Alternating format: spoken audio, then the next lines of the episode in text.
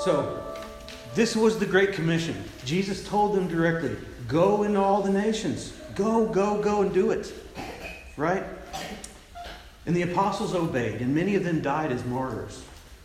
Um, I, I, made a quick list here because I thought it was so interesting that, that what happened. Andrew, the apostle Andrew, he was a missionary to Georgia, uh, not, not Atlanta, but uh, Georgia over near Russia, near the Black Sea, and in and Bulgaria. He was martyred in Greece. Bartholomew, where did he go? India. India. We don't talk about that very much, but he, Jesus' own disciple, went to India and ministered there, preached the gospel. He was martyred in Armenia. James, the son of Alphaeus, he stayed in Jerusalem and led there, and he was martyred in Jerusalem. Uh, another James, John's brother, was martyred by Herod in Judea. That's recorded in Acts. Many of these things are recorded by some of the church fathers after Scripture. So we, we don't consider these facts as in the same sense from Scripture, but we, we, believe, we believe that they're true from uh, historical writings. But we know that James was killed by Herod because Scripture tells us that directly. John was exiled on Patmos, and we believe that he died of old age. Did not die a martyr's death. Died in Ephesus, probably. Um, Matthew, missionary to Iran. Um, probably a dangerous time there, and it's a dangerous time today. Um, Peter, Peter went to Turkey, to Italy, and he ended up martyred in Rome, hung up, upside down on a cross. Philip went to Turkey and was martyred there. Simon the Zealot, not Simon Peter, but Simon the Zealot, he led the church in Jerusalem after James got killed, and he died of old age. Thaddeus went to Iraq, Syria, Turkey, Iran, and he died of old age also, it's believed. Thomas, the doubter, I love Thomas. Where did he go? He went to Iran, Afghanistan, and India. And he was martyred in India. Matthias, the one who in Acts replaced Judas as the 12th disciple, what happened to Matthias? He stayed in Jerusalem also and ministered there. He died of old age. Paul, then, the one untimely, as one untimely born, we know that he, he traveled all over, went to Greece, went to Croatia. He went to Italy. We know he was killed in Rome by Nero. And, and he mentions in one of his letters that he hopes to go to Spain. And we don't, we don't have that recorded in Scripture, but elsewhere in other documents suggest that he actually did make it to Spain. So, so we believe that Paul went all over southern Europe and, and uh, Western Asia preaching the gospel and building the church.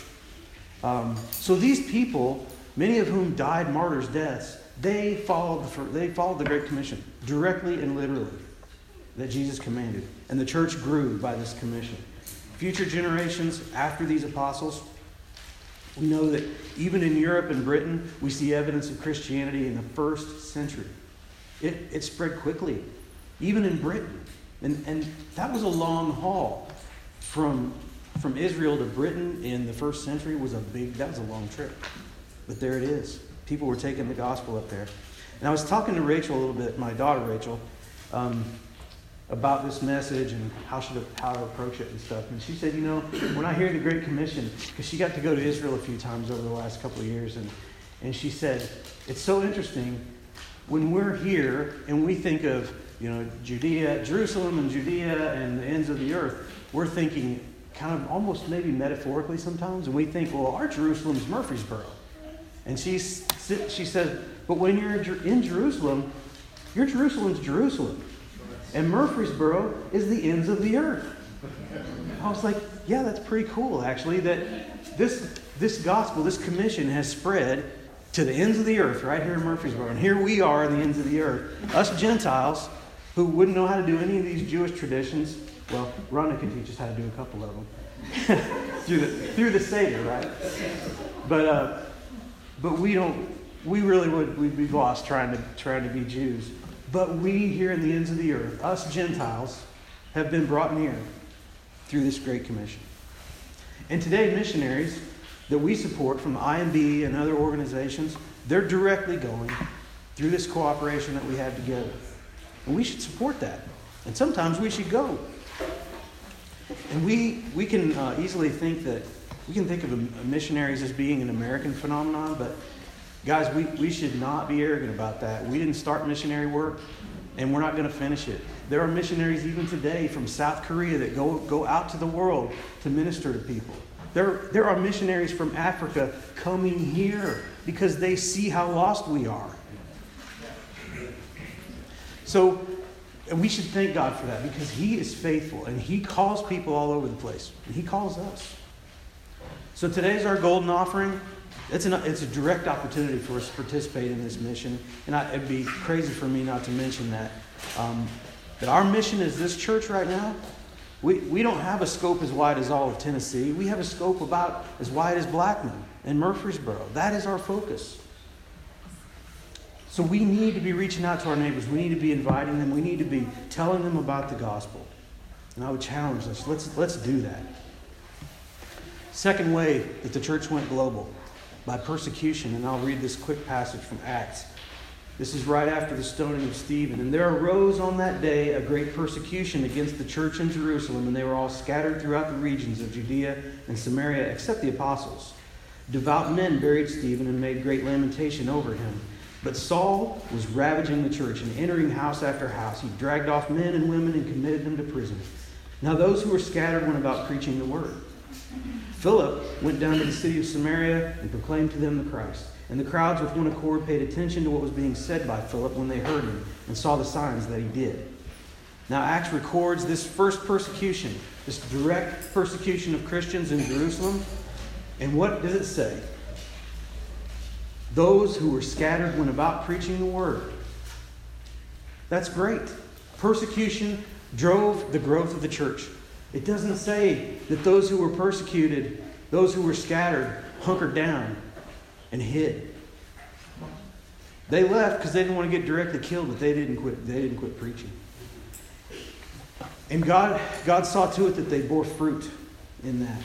Now, Jesus predicted this persecution. He said, The world is going to hate you. The world hates me. So if you're with me, if you love me, the world's going to hate you. Expect it. Don't be surprised when it happens. You should expect it. And so we don't, we, we shouldn't be surprised, although I feel like in our country we, we've had, we've had a, many, many decades of peace that we've come to expect it. But I think God's waking us up and saying, you know what? The world hates me. And if you're with me, the world's going to hate you too. Now, Rome persecuted the early church severely. It grew stronger under the persecution. It's amazing to go and, and, and read some of the stories of things that happened of, of uh, Roman soldiers who, witnessing martyrs die courageous deaths, converted themselves because of the, the powerful witness, the courage that it took, and the clear belief that if someone can stand there and say, you know what, Rome, you can kill me, but that's all you can do. So knock yourself out. Because that kind of faith is powerful. And it spoke to people, and conversions happened. God used that to grow his church, these martyrs, these witnesses. And persecution continues today. I'm not going to go into a lot of detail here, but we know about it. Romania, China, Cuba, those are good examples of the church under persecution growing and thriving in depth and breadth. And we see the church under strong persecution in many areas of the world today and struggling somewhere, struggling in some places. But God's will will, will win out. So we don't be surprised at persecution. We can't be surprised. But when it comes, we got to ask God to use it for His glory. Use us for His glory. Ask Him to give us strength to be faithful and to respond in love and not hate. Third, going global by division. Believe me, this one uh, was this one was tough to try to talk about and think about, but I think it's real, and I want to share a few thoughts with you. So Kevin preached uh, two weeks ago, I think, about the Jerusalem Council when we had you had this horrible controversy about circumcision and how do you be a Christian and do you have to be a Jew first and all that stuff. They had then a council in Jerusalem where they all got together and hashed it out. And it was a hard, hard meeting.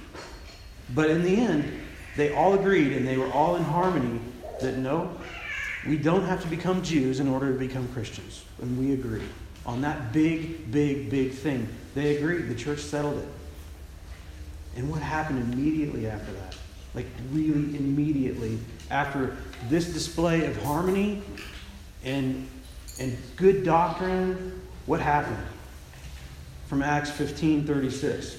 And after some days, Paul said to Barnabas, Let us return and visit the brothers in every city where we proclaim the word of the Lord and see how they are. Now Barnabas wanted to take with them John, called Mark. But Paul thought best not to take with them one who had withdrawn from them in Pamphylia and had not gone with them to the work. And there arose a sharp disagreement, so that they separated from each other. Barnabas took Mark with him and sailed away to Cyprus, but Paul chose Silas and departed, having been commended by the brothers to the grace of the Lord. And he went through Syria and Cilicia, strengthening the churches. Now, we've preached on this uh, recently, so I'm not going to get into it too much.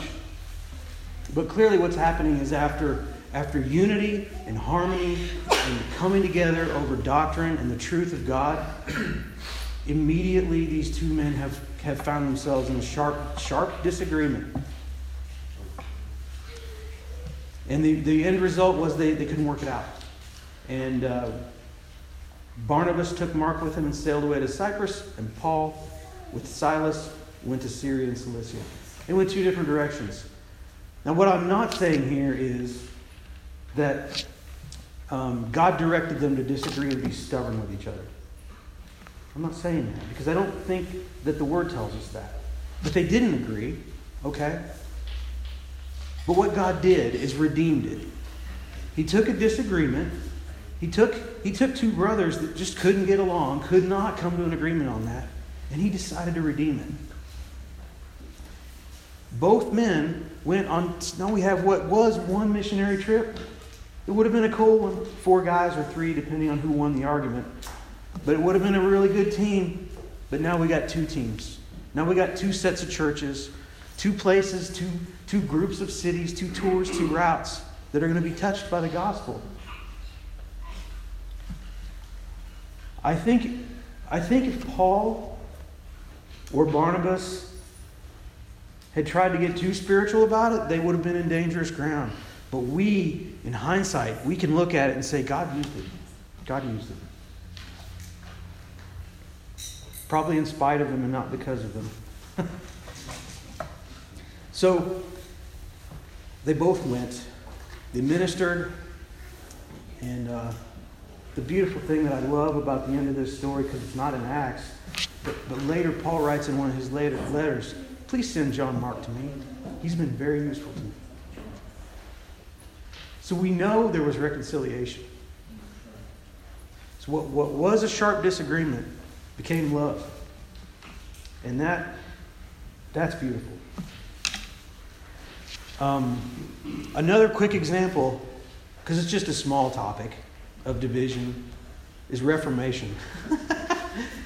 um, so for the next two hours, I'm going to go over uh, a few brief points about the Reformation.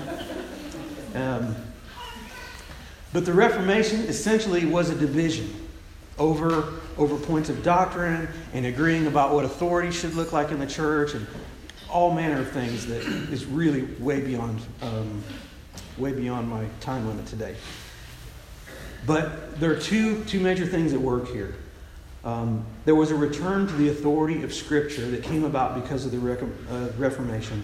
And there was an emphasis, a new, a new emphasis on the priesthood of the believer. And these things led to a lot of disagreement about interpretations of scriptures, and there's just no getting around it. These disagreements then led to denominations. And there are some people who say that denominations is divisiveness and it's wrong and it should not happen in God's church. But I would, I would be careful. I wouldn't say it quite that strongly. Because one thing about denominations is that it allows people to, to fully accept the doctrine and to fully embrace the doctrine and as long as those denominations aren't heretical, if their differences are on secondary and tertiary items, I say it's okay. Because it allows people to worship together in harmony, where before you had one church and one pope saying this is the truth, but no one really completely bought in. And so they would accept his authority, but they didn't really understand what they're accepting. And because they, didn't, they weren't challenged to actually wrestle with the truths themselves, they weren't really owning it. Now, Catholics might disagree with me, but I think ultimately that's a good thing. And, and because people could embrace these truths and own them themselves, they spread with passion not, not only duty, but with passion because they believe, I've got truth. Let me tell you about the truth that I know. So, this is, this is a way that God used division to spread his gospel, to grow the church. And uh, the fourth thing, and I'm not going to talk long about this because it's really difficult, but church splits does happen. And sometimes they're not about doctrine, sometimes they're not about anything pure at all. The joke is always about the color of the carpet, right? And and often God even redeems those situations because if you were to look around any town, this town included, and find out which, which of these churches came from a church split that wasn't very nice, it's a lot. And yet somehow God still uses these churches to do good work. And it's remarkable. And again, it's His grace, it's His redemption of our sin. It is not because of some glorious purpose that the dividers had. Often they're stubborn. But but God uses them anyway. God, God redeems He fixes. So, so when we look at this, who gets the credit for that? The dividers of these churches? No. God gets the credit. He's the one that redeems messes that we make, who shows His strength in our weakness and His righteousness and mercy over and above our sin. So pray for peace and disagreement when you see it. Pray for reconciliation. Pray for healing. But don't neglect to focus on purpose, God's truth, and God's mission that He's given to us. Finally, our last, my last, my fourth point. It's like bonus, and there's no extra charge for the fourth point. Is uh, that God grows the church by reconciliation. He actually founded the church by reconciliation. In Paul's letter to the Ephesians, Paul teaches that, it, that Jesus himself has come to bring ultimate reconciliation. He's speaking of reconciliation between Jews and Gentiles here. I'll read from Ephesians 2:13. But now in Christ Jesus, you who were once far off have been brought near by the blood of Christ, for he himself is our peace, who has made us both one and has broken down in his flesh the dividing wall of hostility by abolishing the law of commandments expressed in ordinances, that he might create in himself one new man in place of the two, so making peace and might reconcile us both to God in one body through the cross, thereby killing the hostility.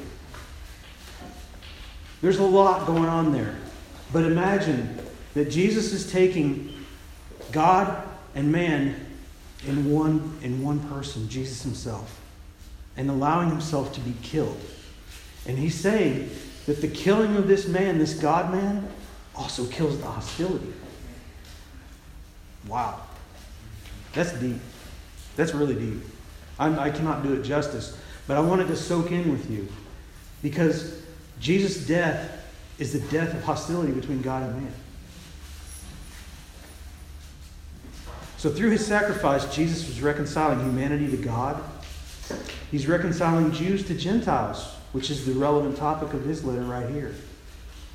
But he's reconciling all races together we have no longer any reason to have strife between races. If we are in Jesus, we're together.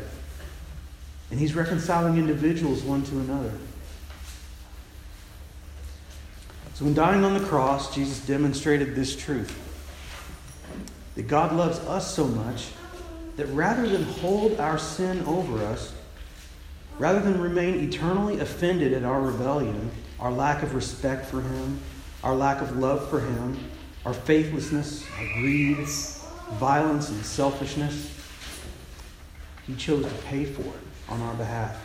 He didn't ignore it and pretend it didn't happen. He actually paid for it. He actually took care of it. And it cost him as much as it could possibly cost his own son. Right?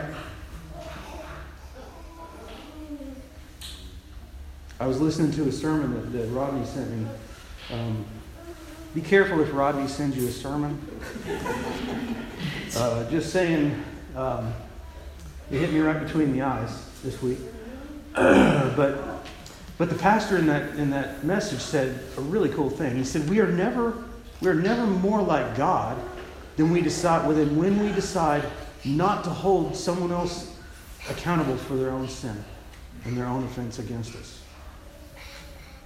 And I thought, oh my. We're never more like God than when we choose to not hold someone else accountable for their own sin. Because that's what Jesus did. That's the gospel. That's the gospel. That it's not that he ignored the sin and just said, no, it's not, not a big deal, I'm okay. He said, no, this is a big deal. Somebody's got to pay. But you can't afford it. So I'll pay. This is the kind of God we worship. One who puts relationship above offense, who commands us to be like him and do justice but love mercy.